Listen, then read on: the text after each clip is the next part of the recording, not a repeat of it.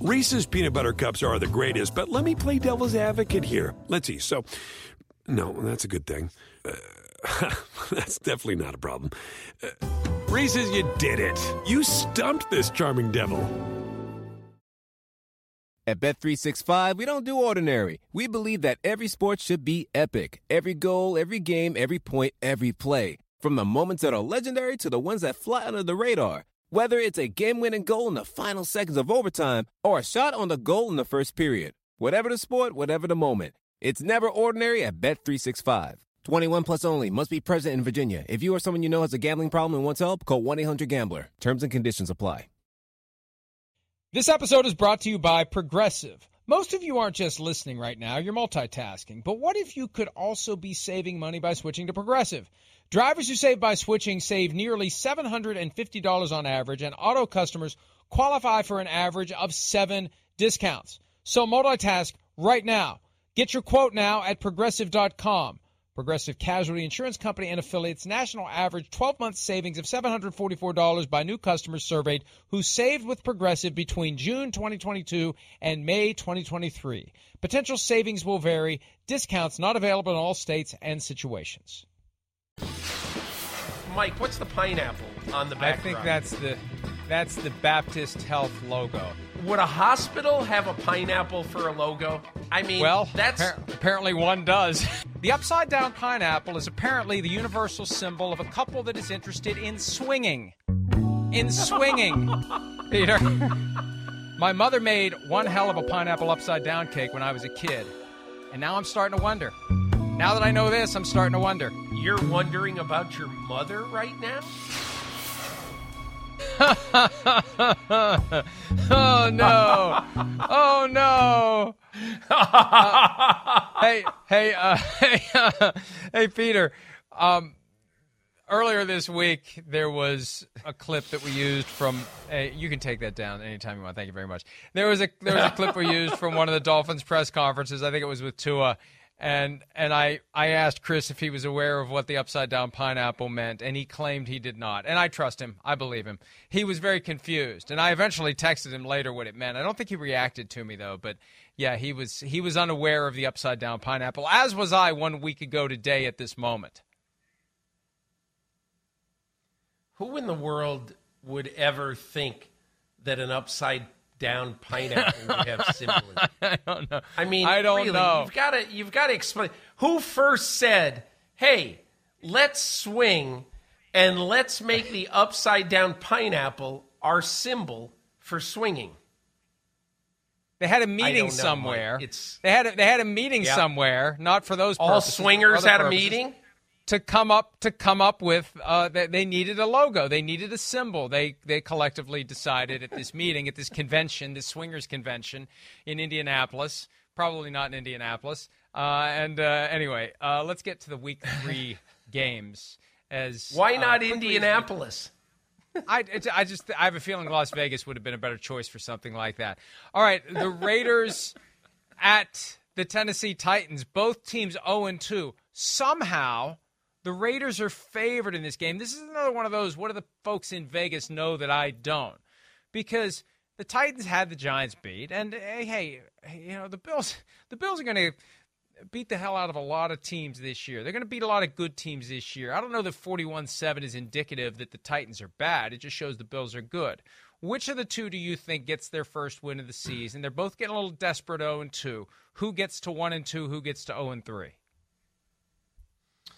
I think the Raiders get this one, Mike. And I think what has been odd so far about the Raiders is that, look, when I went to their training camp, I walked away saying that, you know, I, I like the sort of bookend pass rusher, Maxx Crosby, Chandler Jones. You know, that's good, but man, they got some holes on defense. And, you know, to have seen them in the first two weeks of the season only score 42 points, this team has to score average in the high 20s, low 30s to have a chance to rekindle their season and to make the playoffs. So to me, this it's up to Derek Carr and two excellent receivers, Davante Adams, Hunter Renfrow, to make something happen. And, and it's not going to be easy because obviously the Tennessee defensive line is better than the offensive line that, that the Raiders are trying to play with. But I think that I just think that I have a lot more faith in the Raiders to score points than I do in the Tennessee Titans. You know, the, the Titans, uh, just for a team that was the one seed last year, they really feel different this year. And I don't know how much longer Ryan Tannehill has. We saw Malik Willis play some on Monday night because it was 41 7. That's an empty the bench moment, regardless of what you think of your starting quarterback. But I, I, I know that folks in Nashville, not in the building, have seen enough and they're ready to move on. I mean, you get spoiled by a team that was so good last year that ended up being the one seed, lost at home in a game they should have won, and now come out of the gates in uninspired fashion. It could get it could get ugly. It could get loud in Nashville on Sunday if the Titans don't answer the bell. I think they will. Um, and you mentioned Renfrow. We need to point out he hasn't practiced yet this week with a concussion, so the Raiders may not have him. So they may have to rely on a little more Darren Waller to go along with Davante Adams. But I just, I just feel like the Titans. I think Peter, for me, and this will be an interesting data point that I'll probably forget after the fact. You've got a brand new regime with an 0 2 team, and you've got an established regime with an 0 2 team. I wonder which one is in a better position to coax that first win. Because I think it's hard to get full buy in for a new regime until you start winning games. And when you come off of a 20 point lead that you blew in the second half, how do you recover from that and go on the road? We saw the Browns recover from their debacle last night. Interesting to see how the Raiders recover from how things went off the rails against the Cardinals. I think one of the things that would be bothersome to me is that Ryan Tannehill came off of that uh, of that horrible game in the in the playoffs in the divisional game when they're the one seed and Cincinnati comes in and he throws three interceptions, including the one in the last minute that basically cost them the game uh, and cost them that loss against Cincinnati.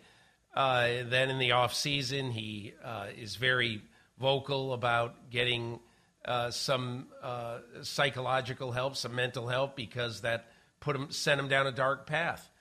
But you know, whatever the reason, you know, Ryan Tannehill through two weeks has not put the end of last season very far into the rearview mirror. He hasn't played well. I don't know who's going to play well against Buffalo anyway, but you know, clearly in the first game he didn't play well either. So he needs to put together a couple of wins. This is this is the kind of week that is really important for him to play well because that he he's going to be playing a generous defense. So he's got to play well to sort of reestablish himself as the long term starter there in Tennessee.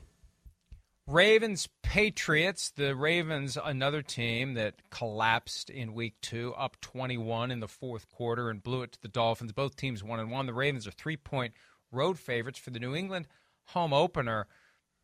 Again, another team to look at and see how did you bury what happened last week and turn the page. It's a bitter rivalry.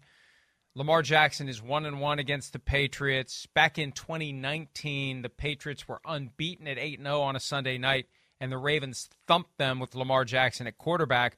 Belichick praising Lamar Jackson this week. The real question, Peter, can the Ravens get a running game other than Lamar Jackson? So far, they haven't been able to do it.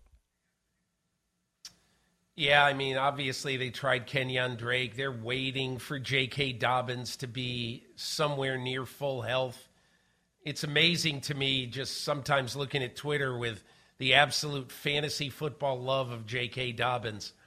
Um, you know, I'm not saying I'll believe it when I see it. I do really like him as a running back. Uh, I had expected him to be up to speed by now uh, after his major knee injury last summer now. So I, I, I guess I look at this team – and say, I think Baltimore definitely is good enough to go to New England and win this game, even if they've got to rely on Lamar Jackson uh, to carry the mail for the most part in that running game. Even though the Patriots got the win on Sunday, they still have issues with their offense. They got the ball to a couple of their receivers. The tight ends are MIA. The running game is good enough, as we saw.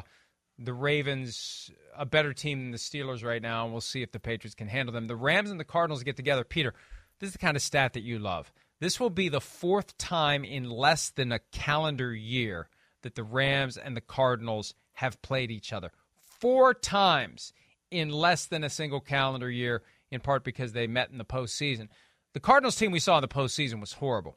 Kyler Murray was a shell of himself.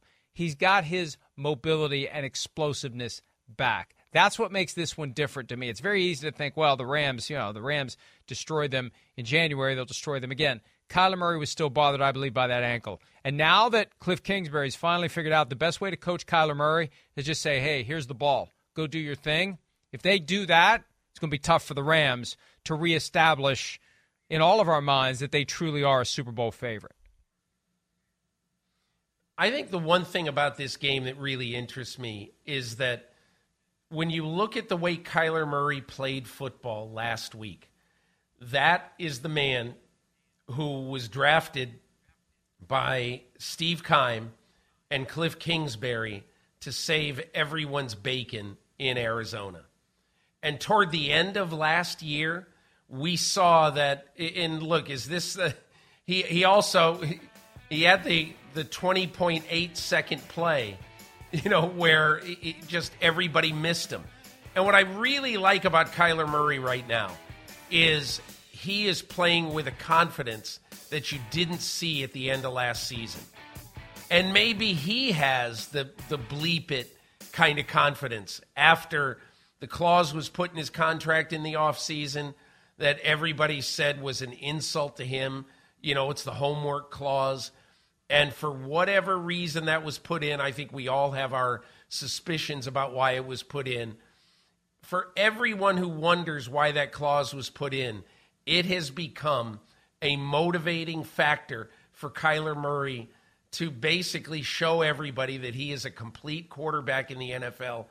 And last week was a great example of what they drafted in 2019 and what they need to have happen in year four of Kyler Murray for the Arizona Cardinals to have any chance to be a playoff factor this year when he is healthy, he is unstoppable. The key is keeping him healthy. It was that fluke guy fell on his leg in the next to last play in the week 8 Thursday night game last year between the Cardinals and the Packers. That ankle was never right again after that. It took the offseason, I think, for it to heal, but he's healthy now, and I think the Rams will have their hands full with Kyler Murray. By the way, the Rams have Malcolm Brown back on the practice squad. I don't know how happy Sean McVay is with Cam Akers, especially in pass protection. Some of the stuff McVay said yesterday about Brown makes you wonder how long it's going to be before he's on the active roster, maybe back in the mix. He was part of that rotation a couple of years ago. Let's take a break. It feels like the Broncos are 0 10. They're not. They're 1 1 but they are struggling. Will those struggles continue against the 49ers on Sunday Night Football? We'll discuss that next on PFT Live, presented by Google Pixel. Had a chance to go back and look at some of the red zone stuff. What, what are some of the common threads where you guys haven't been able? to Well, I, I think there's there's some good news in it. Uh, it's not all bad news. I think that we've been down there six times. We had two fumbles on the one. We're down there on the one. We, you know, we obviously can't do that. That's two, two of the six. We had a quick fly touchdown to Courtland. That's three of the six. That's pretty good. That could have been pretty good. We had a little flip toss to uh, to Beck. That should have been a touchdown. We went, went off sides. It can't happen. That's four of the six. And then we had the fifth one was probably the roll where I hit um, where I hit uh, E on the sideline and we were just barely out. That's five to six. Five to six isn't bad. That's how I look at it. It's just uh, it's a game of inches, a game of discipline, it's a game of doing things right, um, and uh, you know changes the whole perspective of everything. You know, we're really, really uh, kicking butt. So, great thing is we're doing a lot of great things well. Um, it's just you know fine tuning the, the, details, and you know we got to get more touchdowns in there. Or any touchdowns in there, as the case may be. Russell Wilson, not a surprise. Glass half full, eternal optimist, always saying all the right things. I'm not faulting him for it. We're just analyzing his way. That's how he's always been. The reality is the Denver Broncos are 0 6 in the red zone this year through two games, and they managed to win one of those two games, which is good news. But it is kind of becoming an issue. It's becoming a thing. 22 plays, zero touchdowns, and two turnovers, Peter, in the red zone so far for Russell Wilson and the Broncos. You know, uh, this week, uh, it was hinted pretty broadly by uh, the head coach, Nathaniel Hackett, that he's been going to school on how to handle, uh, you know, the play clock. Why are they having to call so many timeouts and why are they rushing to get the play in so often? and I think Nathaniel Hackett, excuse me, I think Nathaniel Hackett realizes that he probably underestimated the importance of this when he took this job. And the stuff he probably should have been doing in May in preparing for this is stuff that he's having to spend time doing on September 20th, 21st, 22nd during the season, which is not a good sign, Mike. And to me, last week in a tight game, when you have to use your last timeout with eight minutes left in the fourth quarter of a tight game, I mean, eh, Nathaniel Hackett has got to immediately, uh, you know, fix this, or else I'm not saying it's going to lead to his demise, his downfall, he's getting fired. I'm not saying that. What I'm saying is that this is a gigantic issue that should never in a million years have been an issue. That's what makes it so fascinating to me. It never happens. It's unprecedented. The idea of the home fans counting out in unison the oh, remaining God. seconds on the play clock They're as if they're at a basketball game. It's unbelievable because it's it's a perfect blend of helpful and derisive. They're mocking them Yes. while also trying to help them. And as I said earlier in the week, there's a big difference between basketball and football. Basketball, you got guys dribbling, doing all sorts of stuff. In football, the quarterback is always looking right at the play clock. It's right in front of his face when he's behind the line of scrimmage. He, well, even though Russell Wilson's 5, 10, 11 ish, he can still see the play clock, I believe. Uh, It's, it's, I can't think of a single time in the 50 years I've been following the NFL that this has been an issue. And here it is the planets lining up for Nathaniel Hackett with new owners who will not mess around, who didn't hire him, who, in the in the amount of time I have been articulating my point, preside over a company that's made more than enough money to fund his buyout, and there they just did it again, and there they just did it again. I mean, the money is flowing from Walmart. They don't they don't care about buying the guy out. If he's not the right guy, they they'll go get Sean Payton or somebody for next year. They won't hesitate to do it. So this is on Nathaniel Hackett, Peter. And hey, we've seen it. You've seen it. Guy can be a great coordinator. You bump him up to the next level. Just doesn't work. There's only one way to find out. You bump him up to the next level and see if he can do the job. And if you can't get the plays in, if you can't get the plays selected and communicated and called in the 40 seconds allotted you when everybody else who's ever coached in the league can, you're not going to be a coach for very long. It's just the way it is. you know, I do think that Nathaniel Hackett is smart enough to know that he is at ground zero right now. He's going to be on Sunday Night Football this week with everyone in America watching. And if there are more of these problems, okay, last week, who saw that? Unless you were watching very closely uh, on the Red Zone channel, okay, like there were two markets, okay, the the the the Denver metro area and the Rocky Mountain region, and Greater Houston. Okay, New York didn't see that game. L.A. didn't see that game. Uh, you know, some of the biggest cities in America did not see that game, so they just heard about it. They heard that Hackett's having all these issues. Well, now, if he has these issues in front of 20 million people, and obviously his own crowd, which, if they have the issues, he will get booed against the San Francisco 49ers. And imagine in your third game as a head coach in the NFL, the crowd booing the head coach when you're one and one. And so this, this I, I'm saying that I don't know what's happened inside the Broncos facility this week, but I can imagine that there has been the kind of sense of urgency that is rarely seen around a football team in the month of September. this is just a bad situation for Hackett in part because you've got the new owners who are titans of industry. This is your first impression. This is it. You have cemented a horrible first impression with the people who now own your team. You, you've cemented a horrible first impression with your fan base. It just gets to the point where it's not sustainable, it's not workable. However, Peter, Nathaniel Hackett isn't alone in this. Here's Russell Wilson from earlier in the week on what he can do to maybe move things along and get the play called before the fans start chanting out the remaining time before the clock strikes zero. Here's Russell. Yeah, I always look at myself internally. Is there anything else I can do? Speed up anything else? I think tempo, maybe uh, you know, just different situations, scenarios. But I think, I think the biggest thing is is just. Um, yeah, I think for me, you know, just continue to play the game how I know how to play it. You know, just continue to keep my mind relaxed like I always am. Uh, I feel like I've been doing a great job of that. Especially, you know, for me, I've started somewhere brand new. You know, there's always going to be challenges and changes and things that, okay, well, what if we did this different? You know, what if I said that a little bit different? I'm learning guys how they receive it. You know, all that information. And so it's been a lot of fun, man, for me. You know, I don't know that it's fair to compare coaches like Kevin Stefanski to Bill Belichick like we did an hour and a half ago. Is it fair to compare quarterbacks like Russell Wilson to Peyton Manning? Peyton Manning is the platinum standard of a guy who comes in and asserts himself and takes control. At some point, though, if this is a mess in Denver, at some point, Russell Wilson's got to assert himself. He's got to assert himself. I was in Seattle for 10 years and this never happened once. We have to figure this out. And I know he likes to be a nice guy and he's the new guy and he's got to get along and he leads in a certain positive way.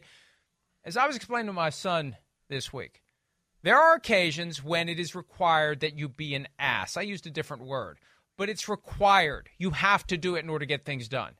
And the fact that you try not to be that way 99% of the time makes it all the more effective when all of a sudden you are pissed off and you are making sure people know it. And Peter, at some point, Russell Wilson's got to assert himself here. Mike, Russell Wilson has an office that he uses in the Denver Broncos training facility building. That's not altogether rare that a quarterback would have a separate place where he can meet with his coach and, and all that. So it's not it's it's not unprecedented. But I would bet for all the times in the off season and in training camp where he and Nathaniel Hackett had long meetings in that office discussing what would work, how to marry our two uh, systems. You know, the one that Russell Wilson wants to play, the one that Nathaniel Hackett wants to institute. There have to be some long, long meetings.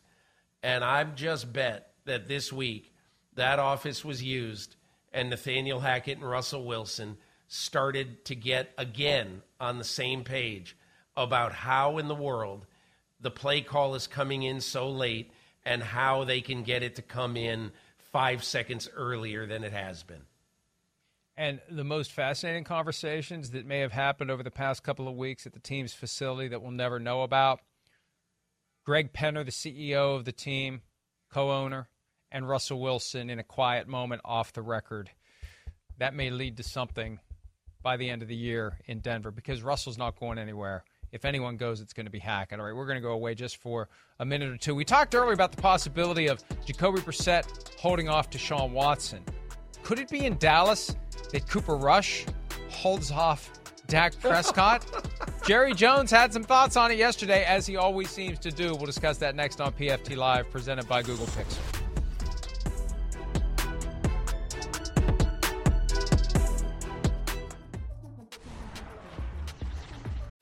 Reese's peanut butter cups are the greatest, but let me play devil's advocate here. Let's see. So, no, that's a good thing. Uh, that's definitely not a problem. Uh, Reese's, you did it. You stumped this charming devil. Dak Prescott suffered a thumb injury in week one that required surgery. Cooper Rush started week two and led the Cowboys to a last second win over the Bengals could there actually be a controversy as to Rush playing when Prescott is healthy? Here's Dr. Jerry Jones on that point. Okay, wouldn't it be something if you had a dilemma as to uh, which way you go? You do that if he gets 10 wins. same thing had happened with Prescott. I think like that. So you'd want that? You'd want that controversy? Of course I would. Okay. Of course that means we'd won. If it comes in here and played as well as Prescott played, Rush played that well over these next games ahead, I'd walk New York to get there. do, you, do you think you can do that? Uh, well, I don't know that, but uh, uh, I, I would. Uh, you can't find on record where I said I thought Dak Prescott could do it when he had the when he stepped in and had the chance to do that, but he did it.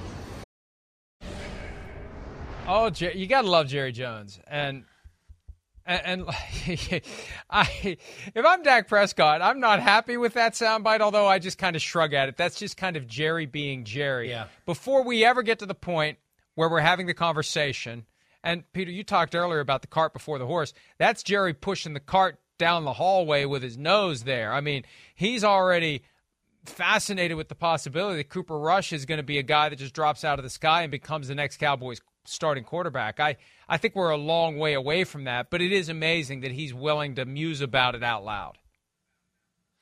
The question that you asked before about Jacoby Brissett, okay? And you know, what if the Browns are 8 and 2 in December in week 11? What what if they're what if they're 8 and 2 entering their 11th game? What do they do? Now, you have to ask that question.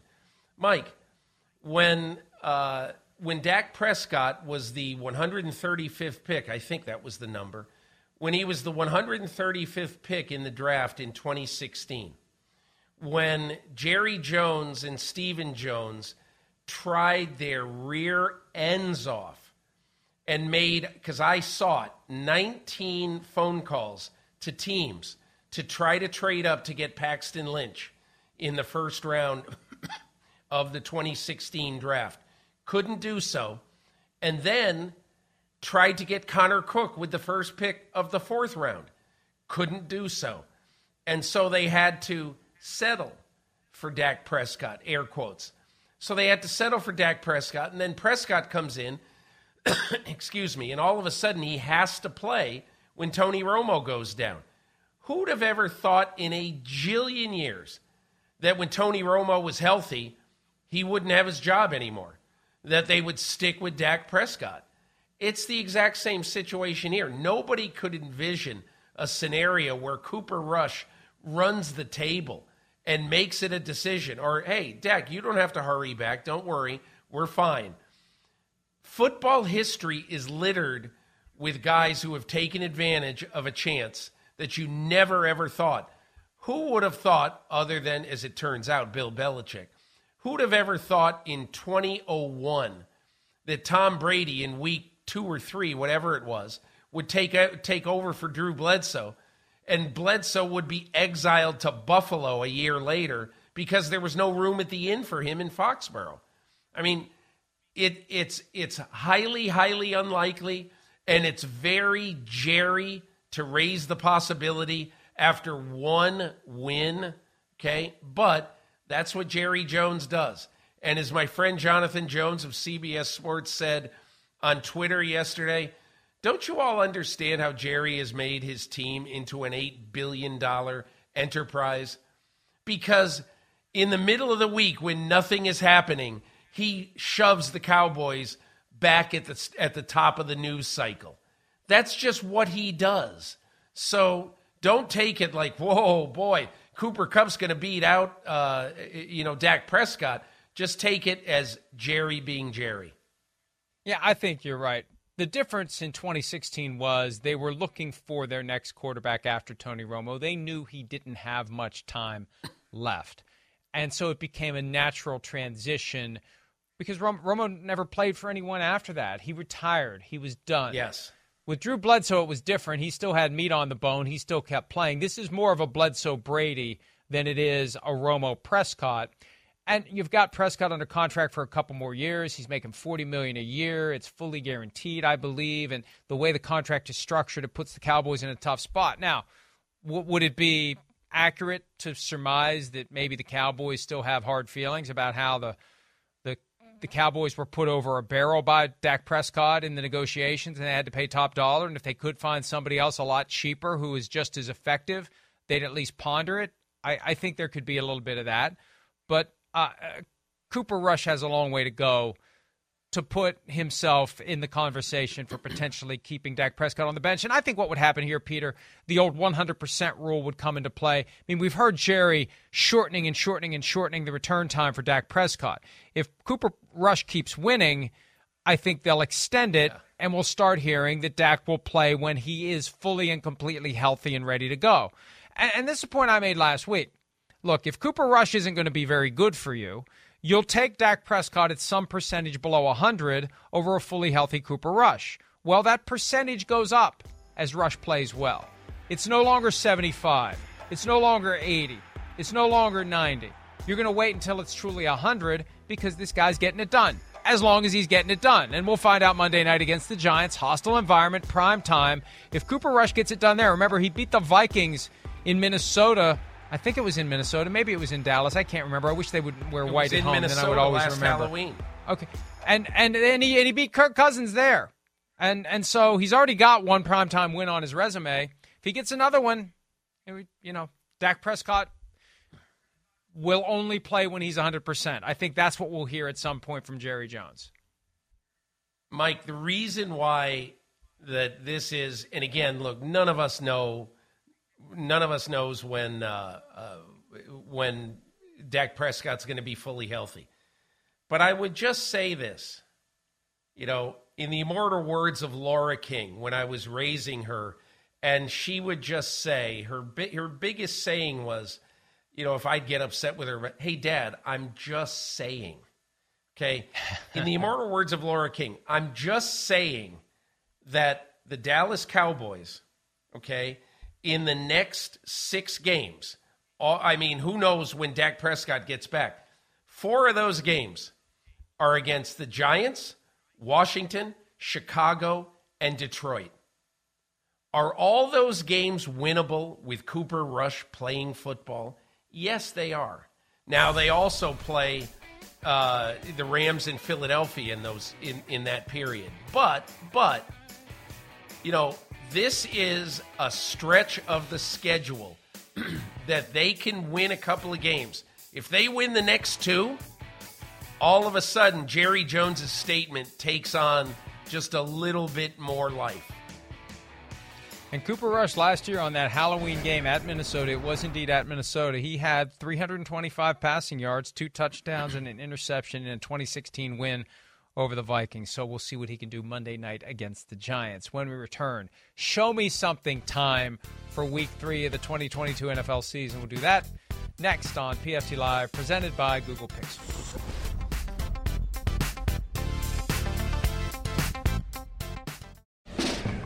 There's no doubt about it. We've got to get it corrected. Our performance hasn't been good enough the first couple of weeks. Uh, and we know that. But um, I also think we've got you know a tough group of guys, you know, a, a proud group of guys um, that are all introspective, you know, and, and thinking about what they can do to help us, you know, play better as a unit. Um, I don't think it's major.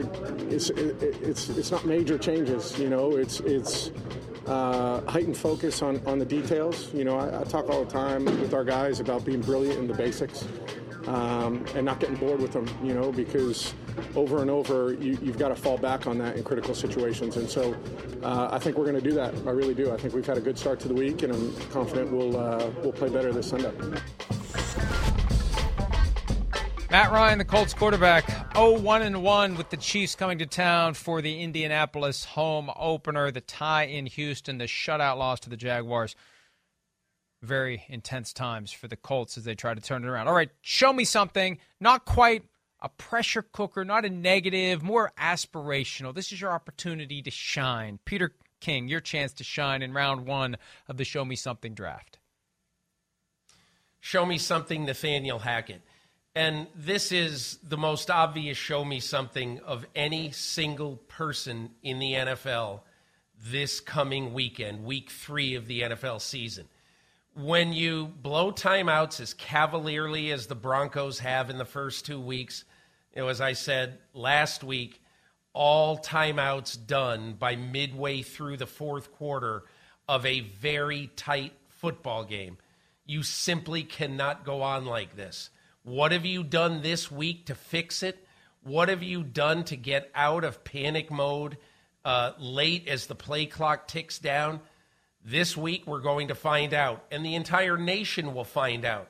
Show me something on Sunday night football, Nathaniel Hackett. Great choice. And uh, yes, the clock is ticking on him, literally and figuratively. I'm going to go with Baker Mayfield. I wrestled with Mayfield or Matt Rhule, but I look at it this way. If Matt Rhule gets fired as coach of the Panthers, he's got a buyout for multiple more years, so he's getting paid. He'll probably end up at Nebraska or somewhere in college football again and have a chance to do what he did at Temple and Baylor, etc. Mayfield's got nothing after this year. He gave up ultimately four million in salary with the opportunity to earn some of it back in incentives. He has not been impressive yet this year. They lost to the Browns, and yeah, they tried to win, but they fell behind. He didn't do enough early enough to get that win against Cleveland and then against the Giants last week. 14 for 29. I, who doesn't complete 50% of their passes in today's NFL? And 145 passing yards. He's got to do better than that, or he is not going to get a starting job next year. Matt Rhule will get paid and probably be a college coach if things go sideways for the Panthers. Mayfield, this is your chance. This is your audition for the rest of the league, and so far it's not good enough, Peter. Show me something, Matt Ryan. You know, when the Indianapolis Colts obtained Matt Ryan in this offseason, they ignored everybody who was saying things like, quietly, because Matt Ryan is an extremely well liked guy. Geez, he might not be what he was a few years ago. Well, in the first two games of this season, Matt Ryan has played nine quarters of football, the regular eight quarters plus the overtime period against Houston. The Indianapolis Colts have scored 20 points, and Matt Ryan has one touchdown and four interceptions in those nine quarters. Not good enough. Now, it's inconvenient that the home opener happens to be against one of the best two teams in football Kansas City. It's inconvenient, but it is time for Matt Ryan to show all the people in Indiana why he's a better choice for this team than Carson Wentz was. Show me something on a very urgent stage, Matt Ryan. And speaking of, show me something, Carson Wentz. You get an opportunity to go against former team, and the quarterback they drafted in round two a few years back that ultimately nudged you out of town. Show me that you're able to recover from that loss. It was disappointing. They were down 22 nothing. He played well in the second half to try to will the Commanders back into it. But this is another home game. They beat the Jaguars. The Eagles are looking special. This is Wentz's opportunity to to give the Eagles a rude awakening and to gather the kind of support that he needs if he wants to be the quarterback in Washington for more than one season, Peter. Mike, I like that one, but you know that we're going to have to have a show me something for Daniel Jones.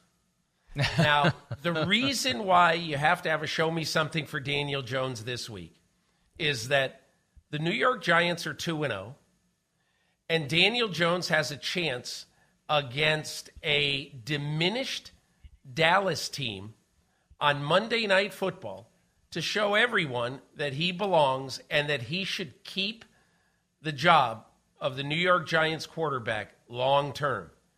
And Mike, I don't know if you quite remember this, but when Daniel Jones was just a young whippersnapper a couple of years ago with the New York Giants, they claimed a quarterback from the Dallas Cowboys on waivers in May 2020. His name was Cooper Rush. Cooper Rush went to training camp with the Giants, was cut uh, before the start of the season, started on the practice squad, and then went back to Dallas. Cooper Rush comes into the Meadowlands on Monday night to play against Daniel Jones and the New York Giants. And Daniel Jones not so long ago, the sixth pick in the draft, has to show that he's a better quarterback than the undrafted former practice squatter with the New York Giants, Cooper Rush. Show me something, Daniel Jones. I would do Ryan Tannehill here. We talked about him earlier. Cole Beasley as well. Hey, he's wanted back in the NFL. He gets his shot. We talked about him. I'll go Joe Burrow, the Bengals quarterback. They're 0 2. They're going back to a place last year where they were upset by the Jets. That was the put Mike White in the Hall of Fame game last year. Make him the starter, cut Zach Wilson that game. Joe Burrow's got to do something because they can talk all they want about, well, it's just a couple of losses. 0 2 becomes 0 3, and the pressure ratchets up tremendously in an organization that had far higher expectations after making it to the Super Bowl last year. We'll wrap up this Friday edition of PFT Live, presented by Google Pixel, right after this.